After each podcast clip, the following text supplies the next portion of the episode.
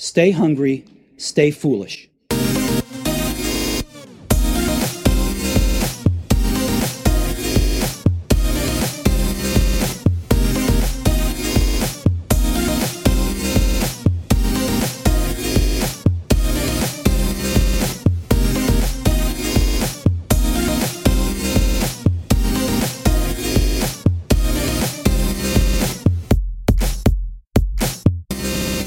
If you could choose to squeeze the vibrancy and beauty out of every moment of your life, would you choose to do so?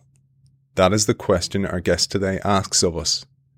She then brings us on a technique of how to do that, a technique she teaches to first responders, to veterans, and to anyone who wants to squeeze the most out of their lives.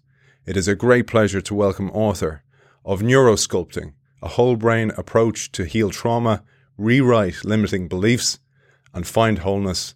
Lisa Wimberger, welcome to the show. So good to be here. I'm excited to talk to you about optimizing life. So let's start with how you start the book. You were a healthy teenager. You didn't do drugs. You didn't drink alcohol. You didn't even smoke. And you were 15 when you had your first NDE, your first near death experience, and you experienced uh, an Earth Mother a lady called Zahara. I'd love if you'd take us through this as a context for how you got into this beautiful practice and technique of neurosculpting. Yeah, you know, um, it's very interesting to have seizures. It's a very otherworldly experience, the kind that I had. You know, there's a moment when a seizure hits where you have a fraction of a second realization that the reality, your, your consciousness is dissolving.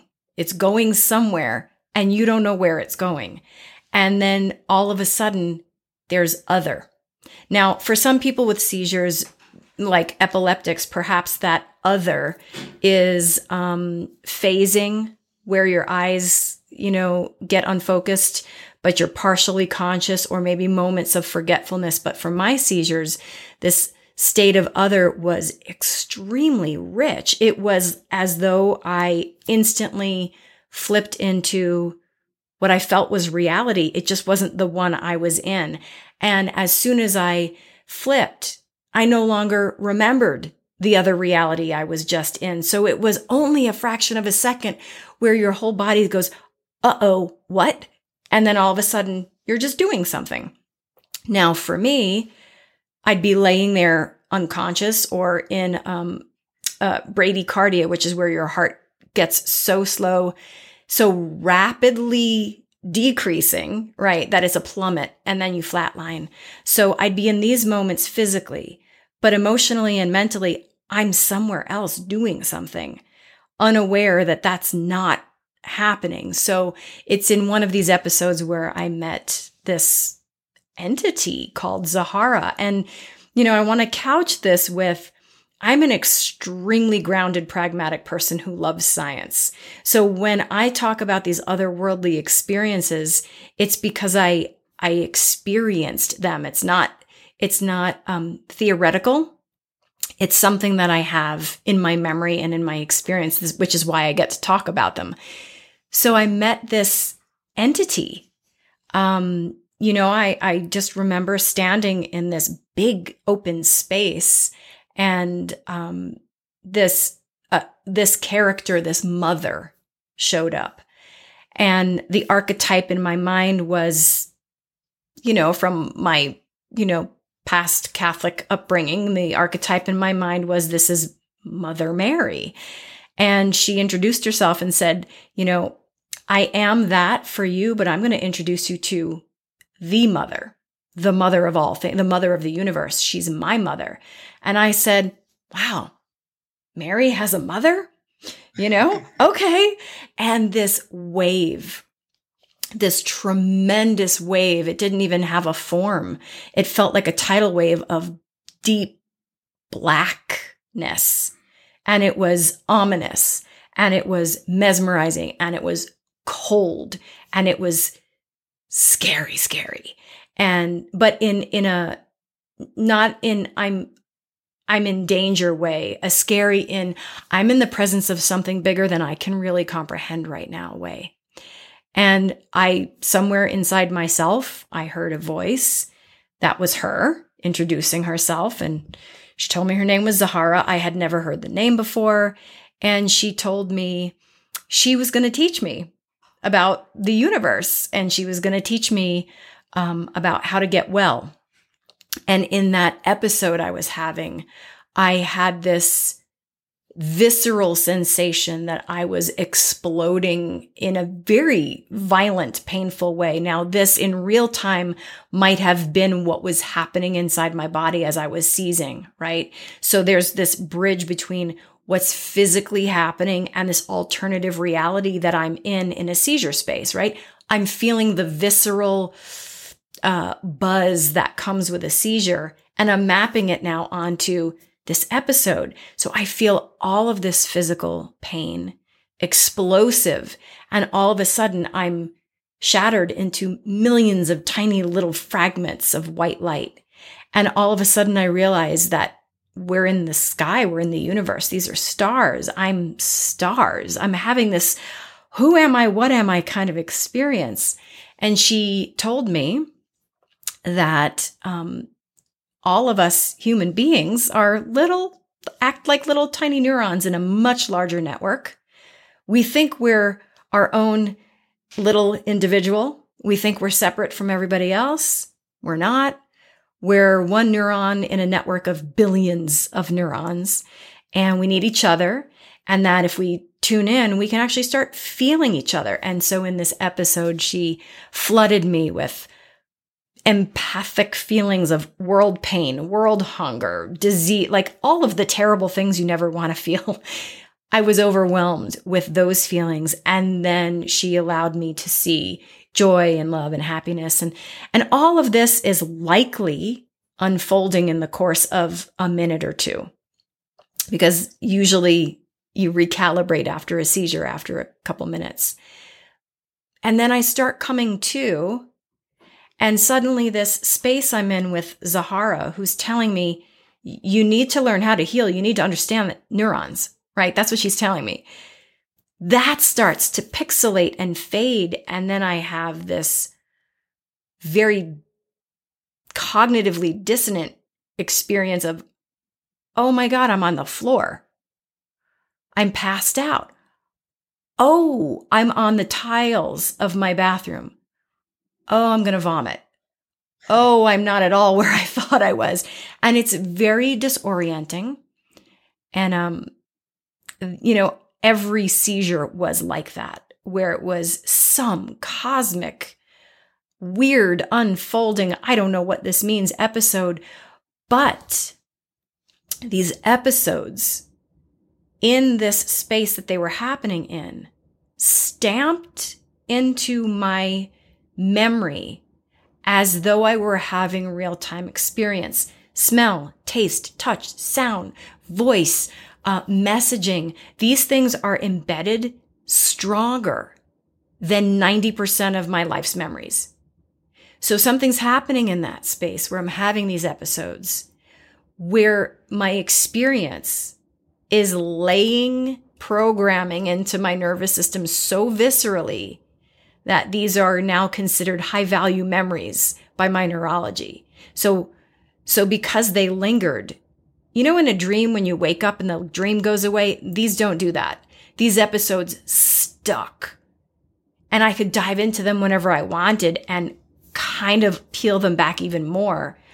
And these brought me little inspirations to go do things like study why am I having seizures? Why is this woman, this mother telling me to go study neurons for my own healing? And then all of these like hidden messages would come out that took me years and years and years to uh, follow in the little rabbit holes that I was diving into. It's beautiful. And, you know, I, I want to echo what you said about I know you're pragmatic and I, I'm the same. Like I, I, I like to understand the science behind things. I like to go looking after those things because I'd love them to be true, but backed by science. And the one thing I matched with what you wrote about, and you beautifully write it, I'll get to that in a second, is Nikola Tesla, David Bohm, uh, so many, Albert Einstein, so many of these, Stephen Hawking, so many of these amazing thinkers and scientists and brains of our world have all said that's the secret to the universe. They all get to that point when they reach a certain point of intelligence, and sometimes science dismisses them as kind of going, ah, oh, they've lost it. They've just gone a little bit too far. But they always said that's the secret to the universe, this connection, the energy, etc., etc. So I just want to put that there and say that is all these scientists have all found that. You found it at a very young age. But what I loved, I mentioned the beauty of your writing. I loved how you mix those experiences, those mystical experiences, with real science because the, it's it's art and science coming together, and you explain these neuroscientific and neurophysical experiences so beautifully and so poetically that it actually makes it very attainable to learn these things. Like you talk about, you mentioned brachycardia there, where, and you talk about the limbic system and it goes fight, flight, freeze. And that's what you were experiencing. And one of the things you talked about was you, when you went there, you made yourself a promise that I am going to bring that back and express it to the world and actually teach people. And that was your promise about bringing this book to us. Absolutely. You know, I mean, these seizures happened from age 15 until my last seizure 13 years ago. So most of my life, um, these seizures were happening, but they were getting worse and worse. So with this particular, again, it wasn't epilepsy. It was a, a maladaptive cranial nerve, vagus nerve, um, which I didn't know anything about. Mine was maladaptive based on trauma and lifestyle and poor nutrition and everything else that plays into it. And um, what I realized was that the seizures were getting worse. I couldn't wake up from them. Used to be when I was a teenager, I'd have a seizure. I would get up, I'd brush myself off, I'd be a little bit, you know, woozy for a minute, and then I'd be okay. And then as they progressed, I wouldn't be okay. I couldn't stand up right away, or I would vomit. And then as they progressed even more into my late adulthood, it was, I'm not able to get my heart regulated. I can't breathe regularly on my own. I can't move for hours. I have to lay in bed for a day. I cannot hold my bowels or my urine or my vomit. It was these kinds of things. So they were getting, I was in training to getting better and better at better at seizures. I was learning and teaching myself how to do it really well. And what I was doing really well was freezing. I was using my 10th cranial nerve, my vagus nerve, in a maladaptive way, whose job it is, is to make you go inward, to quiet down your heart, to slow your breathing, and to stop you from feeling viscerally the world around you in a way to anesthetize you it's what animals do in the wild just before they're about to be eaten. An animal that is freshly attacked will suddenly freeze. And that freeze is um, a protective response. I'm about to be eaten and I don't really want to feel that. So I'm going to freeze. I'm going to depress my nervous system and I'm going to dissociate profoundly so that my death is not that painful compared to what it could be. And so humans do this too. It's, it's the freeze response. But if you get really good at freeze, freeze gets really good at the play dead option. And that gets believed by your nervous system. So vasovagal syncope is fainting, but vasovagal seizures is that to its extreme degree where your heart's stopping and you're not really recalibrating. So to get back to answer your question, the last seizure I had, which was by far the worst I had ever had, it was the kind where I wasn't recalibrating on my own. Had I been alone, I probably would be dead. My husband, who was my boyfriend at the time, was sitting next to me, pushing on my chest, making sure I, you know, shaking me when I stopped breathing. And, and that's where I was negotiating. I was somewhere in between my episode space, my physical space, and I was this sense of myself looking at myself saying, that body is in a lot of pain. I'm not going back. This is so easy over here. It's peaceful. I don't want to go back there. And then I had this this um, memory. Whoa, whoa! I have a little daughter upstairs in the crib, and a man right here who loves me, who's trying to keep me alive. I I probably should go back, but I'm only going to go back if, and this is where I bartered with whoever, God, universe, what, whoever is up there. Maybe nothing's up there, but I was bartering. And I said, if I go back to that pained, maladaptive body, I am never having another seizure again. And I am going to take every bit of inspiration that I've learned over the years and I am going to put it into action to heal myself. And that's what I had to do. And that's where I really dove into the neuroscience of this is going to make or break me, my life. And I had no intention of creating a modality in a school and all of these things. I was like, I need to fix this. And when I fix this, I have to commit to sharing this then with the world because it works. And so that's what happened is I ended up creating this five-step process using myself as a guinea pig, stopping my seizures, and that's when I said, "Okay, I can't go back on the barter." I bartered and said I would I would commit myself to this life if it works. The steps are so actionable. It's not it's not highfalutin in any way. It's actually tr- quite uh, actionable. And what I love about what you said there is you were training yourself at getting better, better at the thing you didn't want. And I often think about that. There's a saying, I don't know where it came from, but it's like worrying is praying for what you don't want.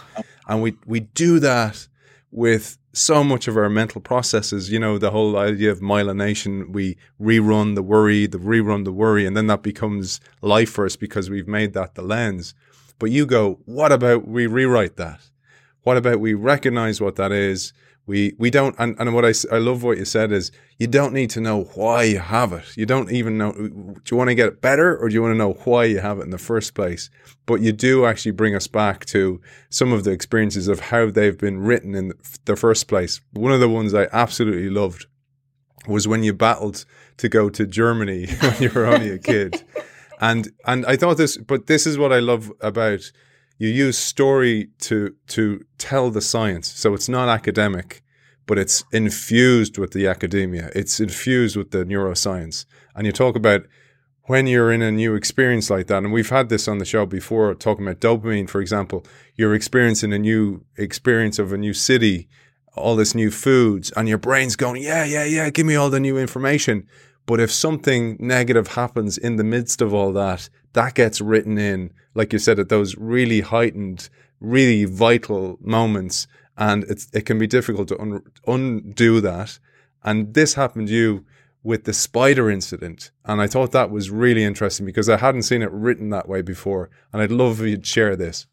Yeah. So the basic premise is this Neurons that fire together wire together. That's Hebb's law of neuroplasticity, meaning it was discovered that you could have um, a choreography of neural activity over here that means something like um, this correlates to a perception or the blinking of your eyes or your heart.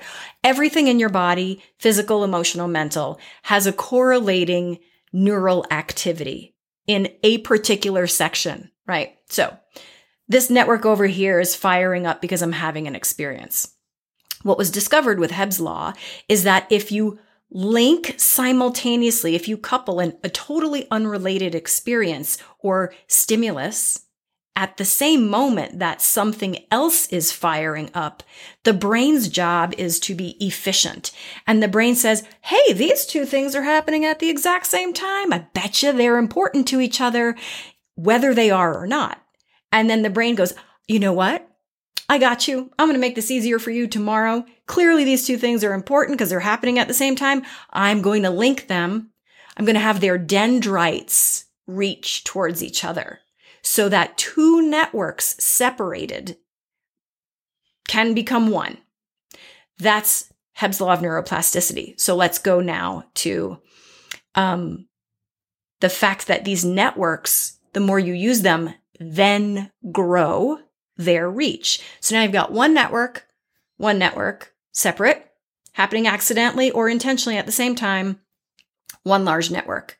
You use that enough, it grows bigger and bigger and bigger and starts reaching towards other networks, giving more and more information into the one thing that you were doing. So let's go now go to the spider story. Let's say you have a very scary incident, or let me back up. Your mind is on fire with all the new stuff, right? This is the camping story, you know, first camping trip. You are so excited. It's the first time. You're a little child. Your family's together. It's all the excitement of the family vacation. We're getting in the car, we're driving, we're having a new experience, and it's all the heightened smells the smell of the woods, the smell of the campfire.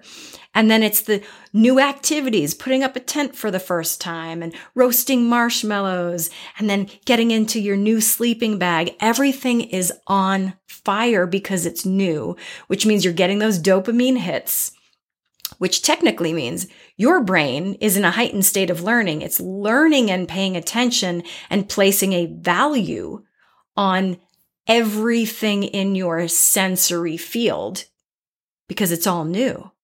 And you're creating um, memory of this in the live moment.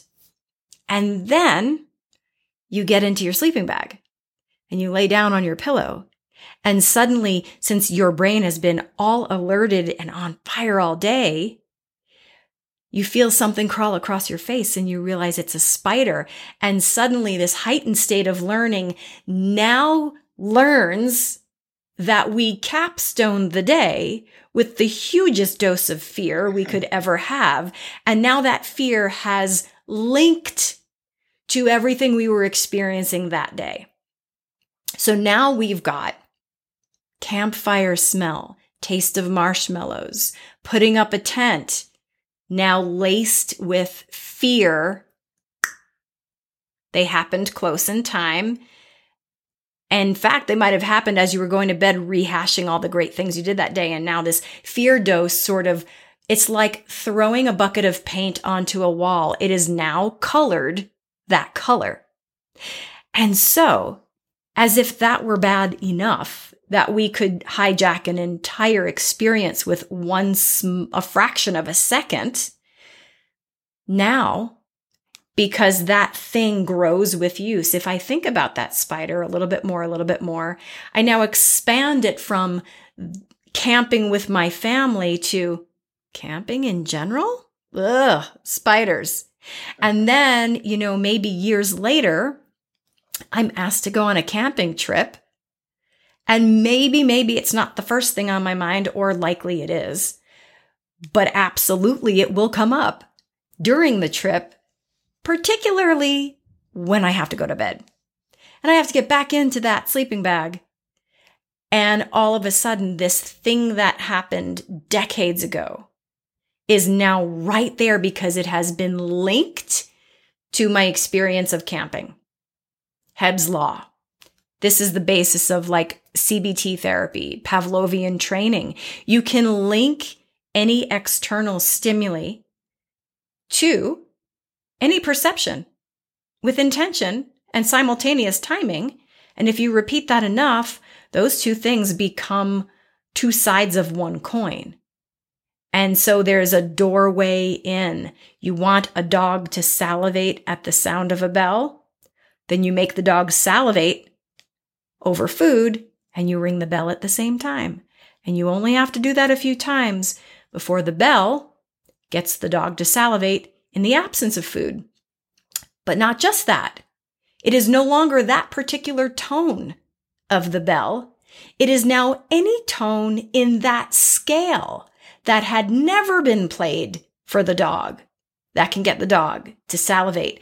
We grow the set of all things by association to then trigger what it links to. This is both a curse if you don't know about it and a tremendous superpower.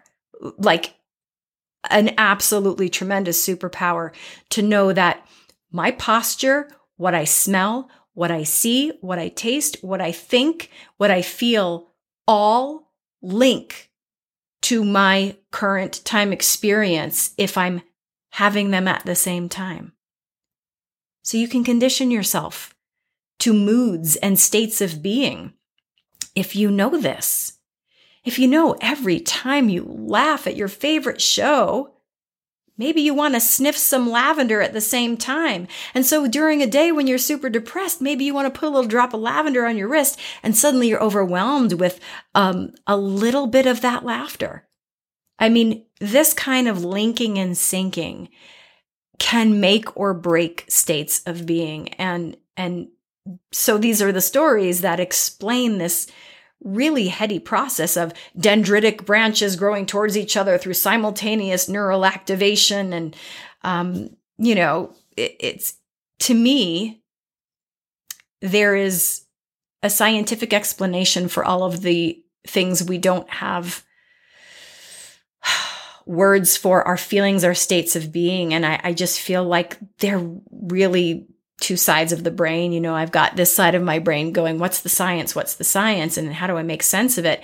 But without this side of the brain going, what does that feel like in my body in real time? And how do I know it? Not how do I know it, but how do I know it? And to me, that's the union of the left and right hemisphere rather than this segregated um, theoretical model of everything or or this uh, denial of data because I haven't felt it. Like there's there's it goes both ways where where our left brain and our right brain are battling each other all the time. Beautifully articulated, Lisa. Really, really beautiful. And, and that's just a flavor of what the writing is like. So you reflect that in your writing all the time.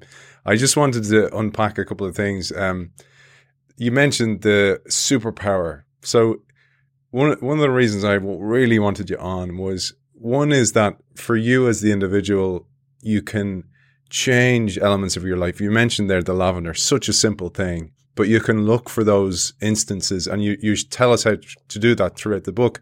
But also the opportunity in an organization where many of our listeners are change makers, innovators, CEOs, the opportunity to rewrite the neuro neurological pathways of the organization is massive. So if you can write a pathway to the future and you know rewrite old pathways. So if you're trying to change a legacy organization you can do that using your methodology. That's that's what I really saw, and you know, we we maybe we'll we'll explain what neuro sculpting is before we give some of the exercises.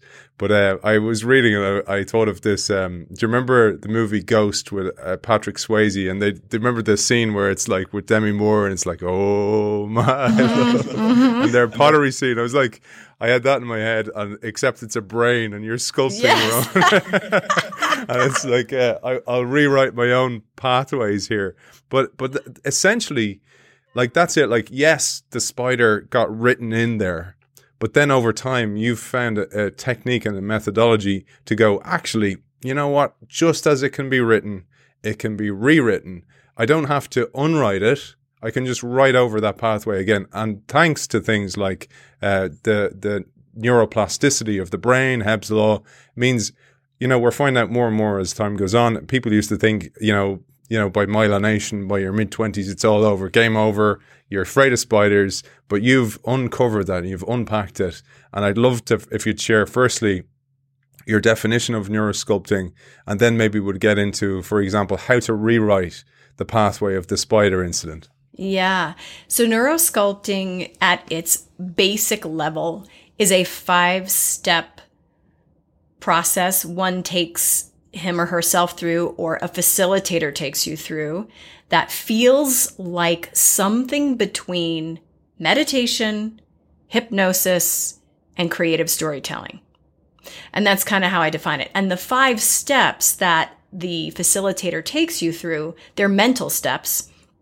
Each step is very specifically geared towards enhancing plasticity, meaning the brain's ability to learn, down regulating resistance in the body and the mind physically, um, and then up regulating crosstalk across the hemispheres. All of this boosts the neurological value you place on a moment because your perception perceives this is important because more of your bilateral experience is happening.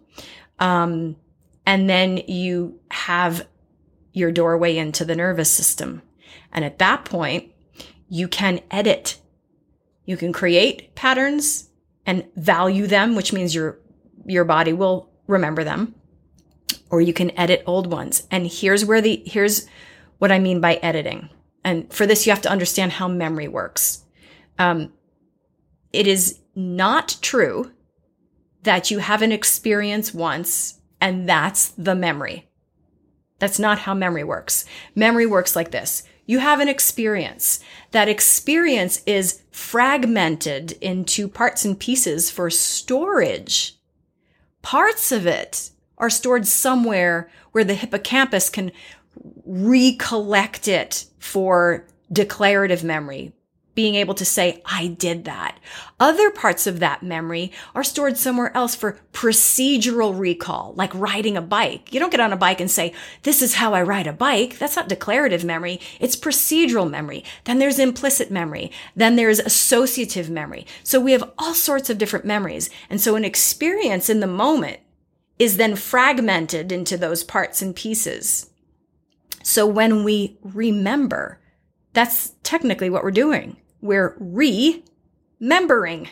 We're taking the members and we're reconsolidating them with hippocampal retrieval. And they don't all fit together perfectly, like when we blew them up into fragments. So what we have to do in the moment we think we're remembering is we really instantaneously have to seamlessly glue all those fragments together into something that resembles the memory or the first experience. But this is really version two. This is iteration two, and we call it memory. Now, if you've remembered something 20,000 times, then what you're actually doing is evoking the most recent consolidation. You're evoking iteration 20,000. So that is an active live version. That's what you get to edit. You don't erase your past. In fact, the whole time you've been remembering anything, you have sort of been erasing your past. You've been fabricating ways it all has meaning in this current moment over and over and over again. So memory is an active process. So when we talk about editing, what we're saying is you can either remember your old patterns anew every day off the same unintentional script, or you can remember your experiences anew today and take a moment of focused intention and tweak the sharp edges so that that experience is glued together with less jagged edges. So maybe you get a little less jarred in your body today. So the editing process is by no means memory erasure. But if you do understand this, this thing about memory, that it's a live organism that is in no way accurate. Oh, that's the hardest pill to swallow, right? It's not accurate. None of my memories are accurate. This is scientifically proven. This is why you have to defrag your computer, people, because it stops working accurately, precisely, and efficiently because it keeps fragmenting everything and reconsolidating when you want to use it. It's the same with the brain. So we think these are our memories but they're version they're millions of versions away iterations away from the first time that thing happened laced with glue that updates itself over time which means I can choose to focus on different aspects of that memory if I reconsolidate it right now. I can choose maybe to prep my body by breathing differently before I have a memory so that I'm already more regulated when having a sad memory. So it's not as jarring. It's not hitting my body already in a dysregulated state. I can change my environment. I can play amazing music while I choose to have certain memories. I can influence the way my current time experience of memories lands in my body. My body and mind will remember that coupling. Ah, yesterday she remembered it while smelling lavender and listening to peaceful music, so it wasn't quite as jarring. That's version 20,001.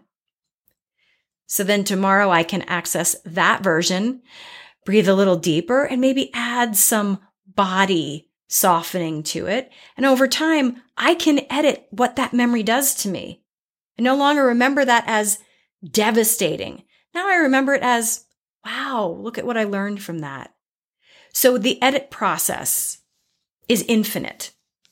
And this is a superpower.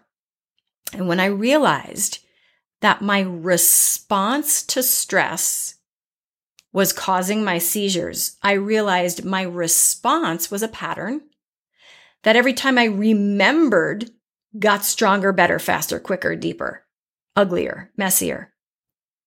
So I decided I would hack in to the memory of my response pattern and file down some of those sharp edges. I would evoke my memory of a seizure halo while I'm comfortable and in bed and breathing regularly. And I would manage my body while I was remembering it.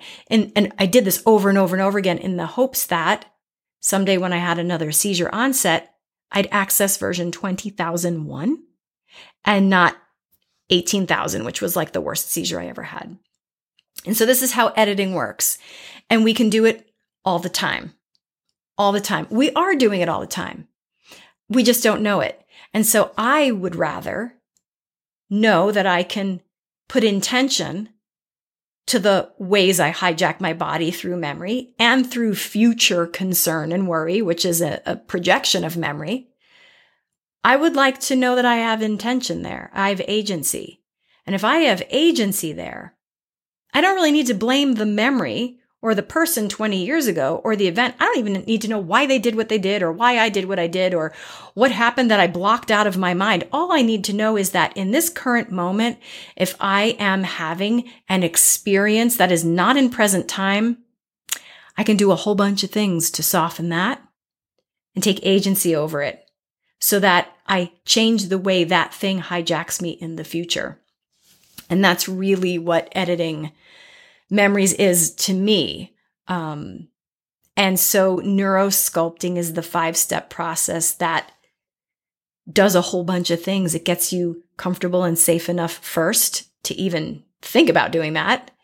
It gets your brain really ready to do it. It optimizes the way the brain can pay attention to the edit. And then it gives you opportunities to anchor into noticing, observing the changes and remembering those changes and accessing the most current version of that. And that's what the process is. You know, you're, you're reminded me of um, how we all see that showing up where people remember the same memory differently. You know, when you maybe you go on spring break with your kids or with your friends and people are kind of going, Hey, remember that time in the bar? And you're kind of going, That's not how it happened. it totally happened differently because everybody remembers it differently. And that that's exactly to your point that it's the last memory of the memory. And I, I thought it was so important to, like you said about the agency. And, and this is why your work is so important that you can address it. You're not a victim to that past. Don't let yourself be a victim. You can absolutely address it, but also taking it back to the organizational level, like I said, you can rewrite the pathways of the organization. And I think this is why you mentioned creative storytelling. Or organizations and leaders are kind of going, why do I need to be a storyteller? That is why we need to change the pathways of the future, paint a compelling vision, infuse it with a lot of energy and you know be emphatic about it and people will more likely gravitate towards it. So that was so such an important thing. But i wanted to share I, there's a friend of the show a guy called ed hess. He's brilliant. He's a darden professor. You'd love his work. He's a book called humility is the new smart. And he talks about addressing your own ego means that you will be less defensive when somebody else comes with new information to you. So, for example, I'm sure you've had this maybe within your scientific community where somebody's really staunch left brain and they're like, no, that's not possible. And you're bringing in new information and they won't, instead of giving you the opportunity to speak and listening, their ego goes defensive. And when you're defensive, you're rigid and you can't let the information in. And you had an experience and that you met this council of elders and the council of elders addressed ego and they brought you back to a 12 year old self. I'd love if you'd share this as a way to get into how to unpack ego.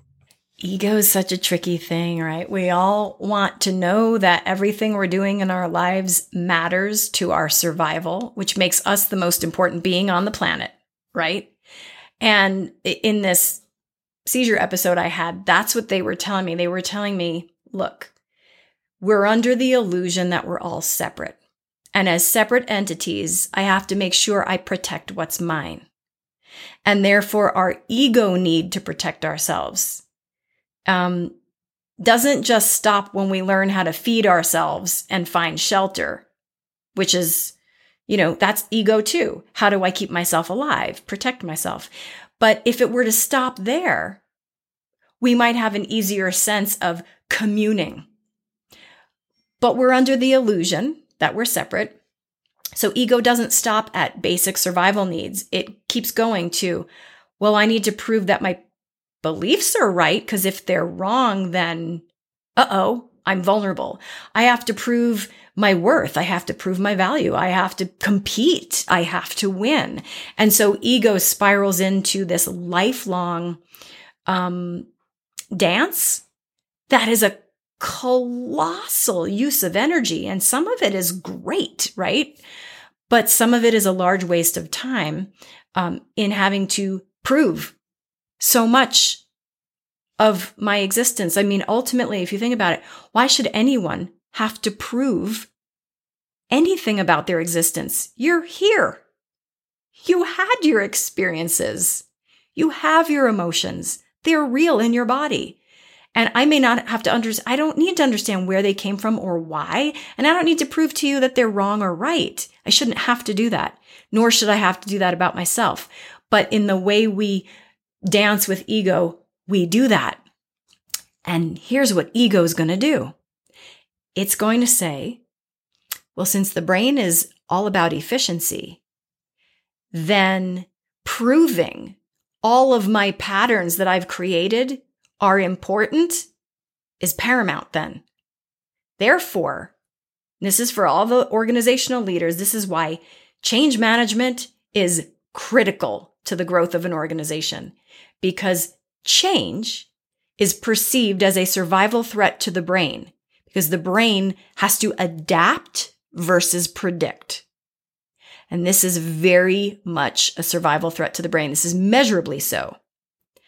This is, you can say, a survival threat to ego. Change that devalues all the ways I've reached for my identity and definitions.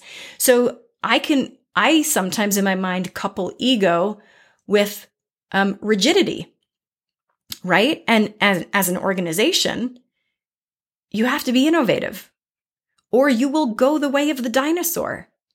And unless you understand from a brain perspective what change can do to an individual who is then networked into an organizational system, if you can't look at it from a brain perspective, you may devalue the need to help regulate your people and orient them towards that change with efficiency. That's all their brains want.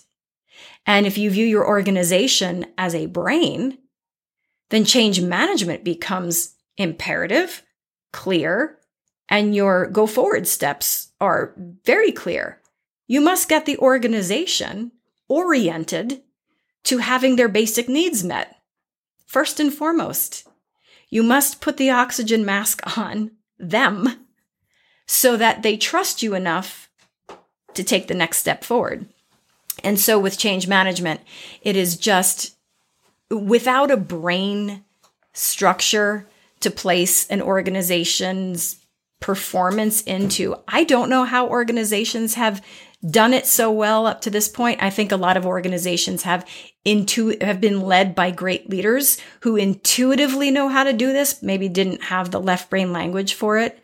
Um, but change is a survival threat to the brain. Simultaneously, it's candy to the brain. If your brain is resourced well, if your organization is resourced well, then it can thrive with change because it knows its basic needs are met.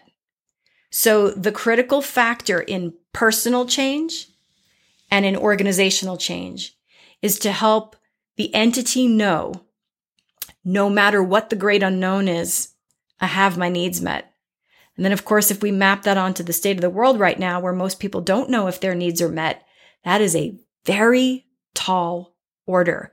And so when we are faced with change, the body and the ego run to predictive, familiar patterns. Who cares if they're uncomfortable and unhealthy? They're familiar. And familiar is gold standard reward to the brain. This is why something has to hurt way more for you to change it than a mild inconvenience. Because the brain is like, no, no, no, no, no. I'm not resourced enough for that. Got to renegotiate everything my identity, my future plans, uh, the conversations I've had this past week. Yeah, no, we're not going to do that. We're going to go back to this pattern. And I know it's destructive but I know how to navigate that. And coming back to vision then of the organization, my understanding is your brain will look for the last edit. So if you have rewritten that edit, or for example, if it's a future that hasn't happened yet, but you've visualized it time and time again, kind of like your experiences that you had, you know, they they may have not happened in the physical realm, but they happened, and they were so visual and so infused with uh, emotion that they got carved and sculpted into your brain. And if we can do that as leaders in organizations, when the brain then goes to look for it, it will actually see the future vision and actually will gravitate towards that. That that's one of the things I really took out of of your work. I didn't want to dwell on that because I really wanted to share a couple of your exercises because they're brilliant and they're so practical and usable for all of us. And one of them was uh, you you have the discovery journal throughout the book. So you tell you tell an incident that happens you you explain it beautifully with your beautiful poetic style in what's the neuroscientific element happening here, what's going on in the brain neurologically, etc. And then you go, here's what you can do about it. And I just we maybe have time for a couple of exercises that I'd love to share from the discovery journal. One of them was the expired exercise. I'd love to share that and then um, I'm going to jump right to the end of my notes because I, I, thought we'd speak for much longer. Um, I love the one where you rewrite and you go, okay, let's change from the rigid I can't approach to the I can approach. The expired exercise, you know, um, because we are remembering anew in each moment, uh, I believe we could perhaps set an expiration date on some of our patterns. And so for me, it was more about me playing with, let's say I have this old belief about myself, um, or this old story, right? The world is dangerous, or, you know, the environment is hostile, whatever my, my belief is. I could actually start writing down my beliefs about something or someone. And I could start asking myself, okay, how much of that is true? And when would I like for that belief to expire? And then I could start looking at, okay, what do I need to do to get that to its expiration date. And so to go back to what you said about future forward thinking, if you want the future to not be scary because it's unknown, then make the future familiar. by practicing it. And that's how you can get to your expiration date of an old belief. You start practicing little edits to that belief or softening it or you, you interrupt it with some different kinds of memories and you, you track your way to the expiration date of that particular belief. Um, I really love journal exercises because it takes everything that's in here and it puts it on a piece of paper. And there are so many exercises in that book. Um, and so the the other one you asked about was the I can't and the I can. So it'd be really interesting for you all right now to write down how many times today and tomorrow and then every day for the next 7 days you hear you, you hear yourself say I can't. And that may mean you need to have your journal in your pocket. Or that may mean at lunchtime you sit and you inventory your morning. And then how many times you say I can and what those statements are. And then what I like to do, I always like to look at what does the paper show me at the end of the day, at the end of the week. Wow. Oh, 70% of, of, uh, the weight lands in the I can't pile. Oh, I don't want that. So you have to start becoming aware of what's coming out of your mouth. Because here's the other thing about uh, the way the brain works and the way life works it doesn't all just stay here in the head.